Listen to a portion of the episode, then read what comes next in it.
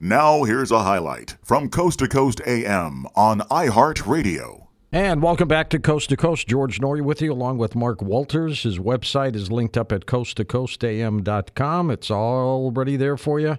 ArmedAmericanRadio.org is his website. Mark, you seem to be concerned about the possibility of a novel a civil war based on gun rights. Tell me about this.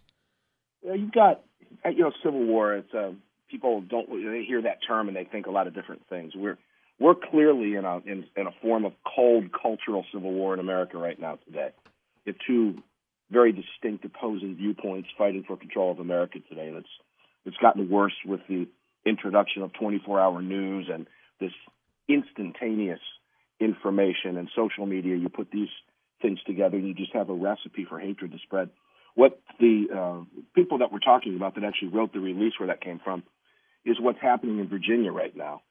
Virginia is you know finds itself in a very volatile situation, George, where you have an incoming administration that has taken control in Virginia, anti-gun incoming mm-hmm. administration that has taken control of all three levers of power in that in the Commonwealth for the first time in a quarter century. So they've got clout and now. They have clout now, and it's it's very it's, it's a fascinating situation. The dynamics in play in Virginia for a number of reasons. Number one, because a small handful of counties in Virginia tilted the election in their favor, where the rest of the state is bright red. And if you look at it, you look at the, it's like looking at an electoral map of the United States in 2016, where you see pockets of blue where you expected and giant swaths of red. Mm-hmm. That's why the founding fathers provided us with an electoral college so that we all had a voice that was equal. Well, we don't have that electoral college in the states.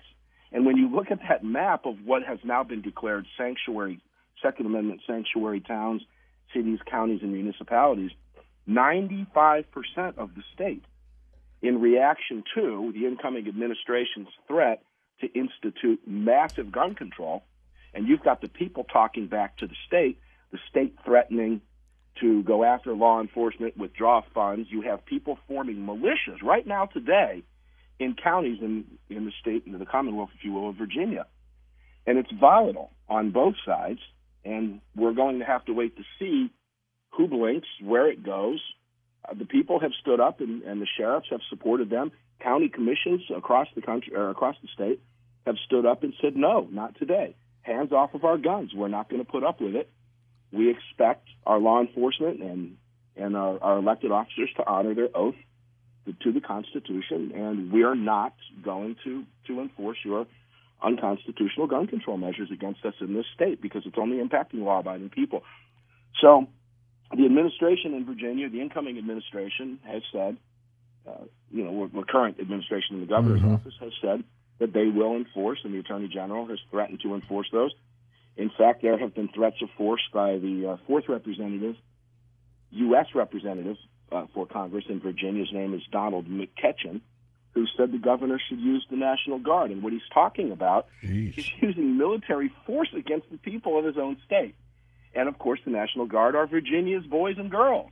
And I find it hard to believe that their boys and girls would go throughout the state and their county and enforce in, in, in violation of their constitutional oath that they took.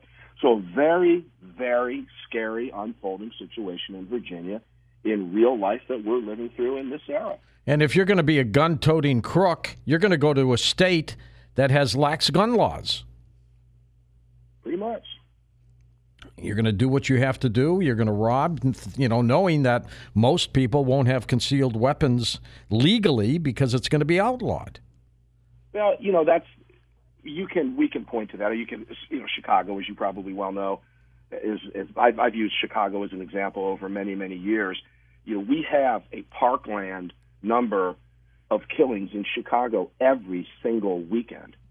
And we don't hear anything, we don't hear the people who want to take away our rights talking about that. They, it's, they want to come after me. They want to come after law abiding citizens. Law abiding citizens follow the law. And what concerns me, and the reason that I, I feel that, you know, compelled to do this for a living and to keep this voice out there and to defend the Second Amendment is because it's not law abiding people who are committing crimes. There are 120 to 150 million law abiding armed citizens. And I, George, I hate to use bumper sticker logic, But if 150 million armed Americans were a problem or going to be a problem, you'd already know it by now. Oh yeah, that's right. So you know, try co-opting the language and you know what happened at Parkland is not taking the gun out of my safe is not going to change what happened in Texas, for example. This individual was already 100% gun controlled. He wasn't supposed to have a gun. Unfortunately for law abiding Americans, bad people do bad things and evil exists. And as law abiding people who use firearms safely every day across this country to the tune of 150 million people, we seem to catch the flack in the media and from those who want to take away firearms, such as the famous line, hell yes, we're going to take away your AR-15 and your AK-47. Well, how, now how would this work, Mark? If the federal government has a constitution, and we call it the Second Amendment, included in that, uh, which right. protects your right to bear arms, and then a state goes ahead and enacts legislation doing away with guns, who takes precedent? Well, that's that's a great question. We're, we've been battling that now for quite some time. In fact. Um, Justice Thomas and Gorsuch, I can take you back to 2017. There was a case in California went by the name of the Peruta case. And these they petitioned for cer- certiorari to hear the case, for the Supreme Court to hear the case a couple years ago, and it was denied cert by the Supreme Court. Now we don't know why. The Supreme Court doesn't tell us. What we know is at least four justices decided they didn't want to hear the case. Justice Thomas, along with Gorsuch, penned a scathing dissent and said we've got to stop ignoring the Second Amendment. I take you back to 2010, uh, the McDonald v. Chicago case. When Otis McDonald sued the city of Chicago, it was a Second Amendment Foundation case, and he won, he won that case. And essentially, that wiped out Chicago's gun ban. And then, in addition to that, the, the 2010 McDonald case, through the 14th Amendment, the Second Amendment was also incorporated, and this is to the crux of your question, to the states, just like the rest of the Bill of Rights in uh, in the U.S. Constitution. So the states have got to essentially follow constitutional law. So what's happening in Virginia right now is you've got the incoming uh, administration, you've got the incoming government coming in in January 9th, with the new legislature being sworn in, and they're saying that these laws are constitutional when in fact they have not been challenged. There are multiple cases out there around the country. We're trying to get the Supreme Court to hear these cases. We're begging the Supreme Court to step up and hear them. And at the Second Amendment Foundation, we have three cases right now seeking Supreme Court review. In addition to that, New York, right now, New York State Pistol and Rifle Association is being reviewed. The case was heard on December 2nd. Oral arguments were held at the Supreme Court on December 2 that deals with the right of the people to carry a gun outside the home because New York's law was so restrictive. You had to have what's called a premises permit, but you couldn't carry the gun except to and from a shooting range. If you lived inside the five boroughs of, of New York City, the city told you you couldn't take your gun to your second home in Florida. Now, who is the city of New York to tell you that you can't do these things? So the State Pistol and Rifle Association sued. The Supreme Court agreed to hear the case. It, in the meantime, New York City decided, rut we don't want them hearing this case because we're going to lose it. Mm-hmm. So they mm-hmm. went ahead and they changed the law before the Supreme Court could hear the case at oral argument, and then decided to argue at the Supreme Court at the at the oral argument on December 2. The case should be mooted. We fixed it. People can go out there with their guns now and go to certain places. And the New York State Pistol and Rifle Association says, wait just a minute. You can't do that. If we can do that, then states can push the constitutional limits all they want in hope that their cases never go to the Supreme Court, which, by the way, takes less than 1% of cases that seek cert that come before it. So I know this is a kind of long winded and I know it gets a little complicated. Suffice to say, in a nutshell, the Supreme Court, we are waiting right now for a decision whether, the, whether or not the case is going to be mooted. And the Supreme Court says, yeah, they fixed it, let's just let it go. Or they're going to say, no, we don't want that to become precedent that people get away with that and they render a decision, which we will get in June. I personally believe, as do many of people in my circle believe, that the Supreme Court is not going to fall for that ruse and will, in fact, issue a decision in June. And when they do, it will be in favor of the New York State Pistol and Rifle Association. And that's got a lot of anti-gun or the gun prohibition or rights rights prohibitionists scared to death. That's why they didn't want the case heard. Mark, you know John Lott, of course. He's done lots of extensive research on the right to carry arms and uh, his research shows that uh, in almost any area where guns are confiscated or taken away or there's stricter laws, crime goes up. And that in, in states and cities that have more lenient gun laws where you can carry concealed, crime goes down. And he said it's a fact. John Lott is a dear friend of mine. He was just on my show on Sunday, yesterday, uh, two days ago, actually. And he's a fairly regular guest. I've known John for many years. He's broke bread with my family at my home. Good man. I've, I've had some amazing conversations with John about these things. What we have to do is look strictly at common sense. And this isn't, somebody's listening right now saying, oh, this guy's a gun nut. He's pro gun. Of course he's going to say these things.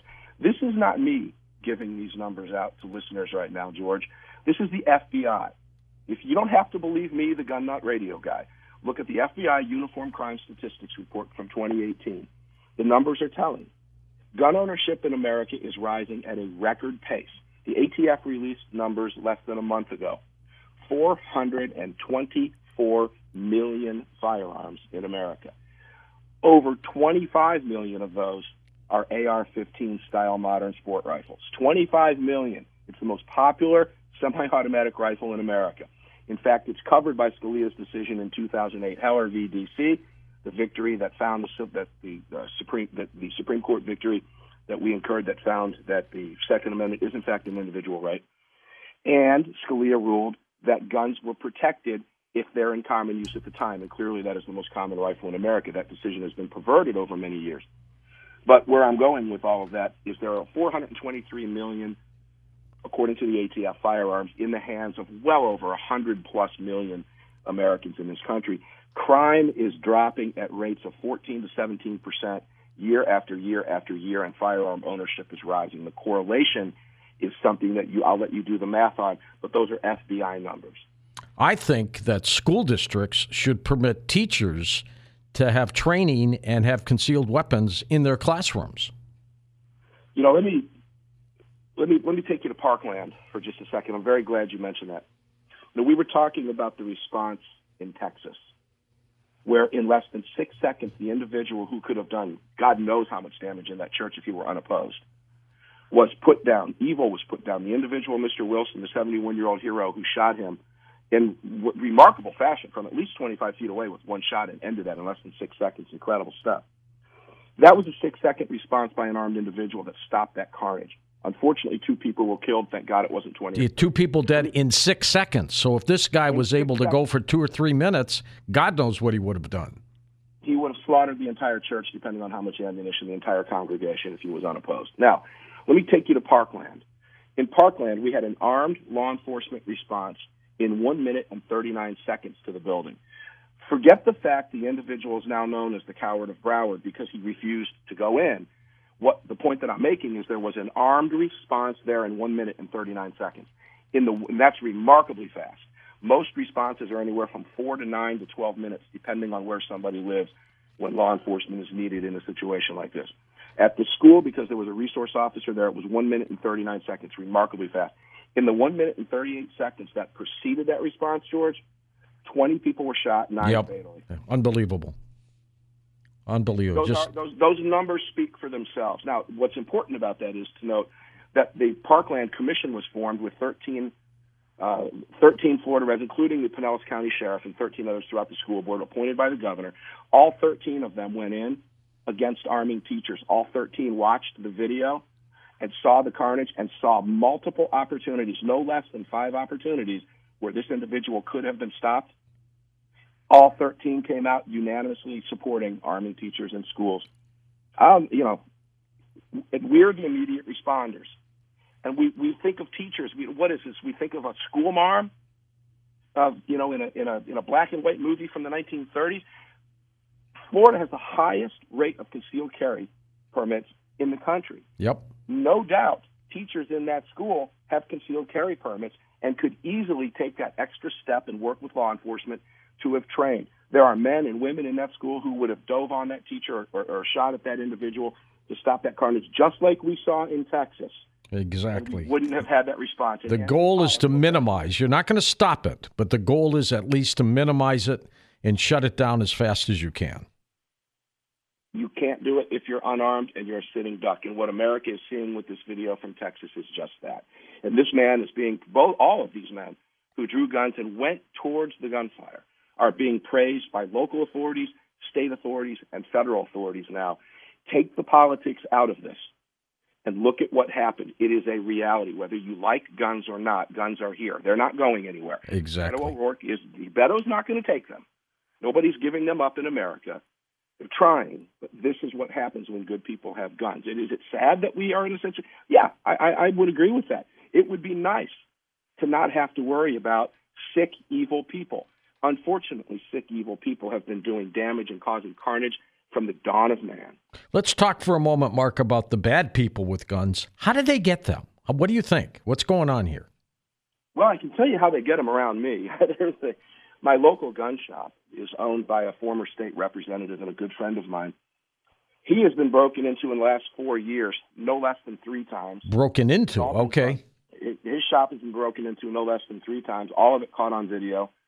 And what they've done in most cases is they've rammed a, in the last case where they rammed a stolen Dodge Durango, I mean, into the wall as many times as it took to collapse the brick wall, went in in less than 20 seconds. They were out with bags of guns. That wound up being a gang related hit from what was known to law enforcement. There are gangs, and I know people don't, people actually commit crimes for a living, George. They actually do this for a living. They don't have regular jobs. Their regular job is to be a criminal. These gangs were moving those guns. I think four or five of them were eventually arrested in Augusta, Georgia. But they had hit dozens of gun shops within the area, in the metro Atlanta area. And these guns were found then, of course, moving to New York. They're being sold amongst the gangs. They're, they're taking orders, if you will, for other members and other cliques of their gangs throughout the country. That's how they're moving these guns. And they're unregistered, obviously, and uh, they get well, them all. I I can assure you that I, I because I asked the owner personally because I know him. Did any of those criminals fill out the form 44? Yeah, exactly. And leave it on the counter? And the answer, of course, to that is a resounding no. And that's why when you hear these phony calls for background checks, the individuals, the vast majority of the of the mass shootings that you referred to at the in your opening segment, the vast majority of those individuals have passed background checks for their firearms. Background checks look back, they don't look forward. It's a joke. And law abiding people who pass background checks, for the most part, are not the people that are committing these crimes. So uh, it, it's it's kind of a misnomer. The fact is, criminals break the law, they steal things, and that's never going to stop. And they would love to see all of us disarmed. Listen to more Coast to Coast AM every weeknight at 1 a.m. Eastern and go to coasttocoastam.com for more.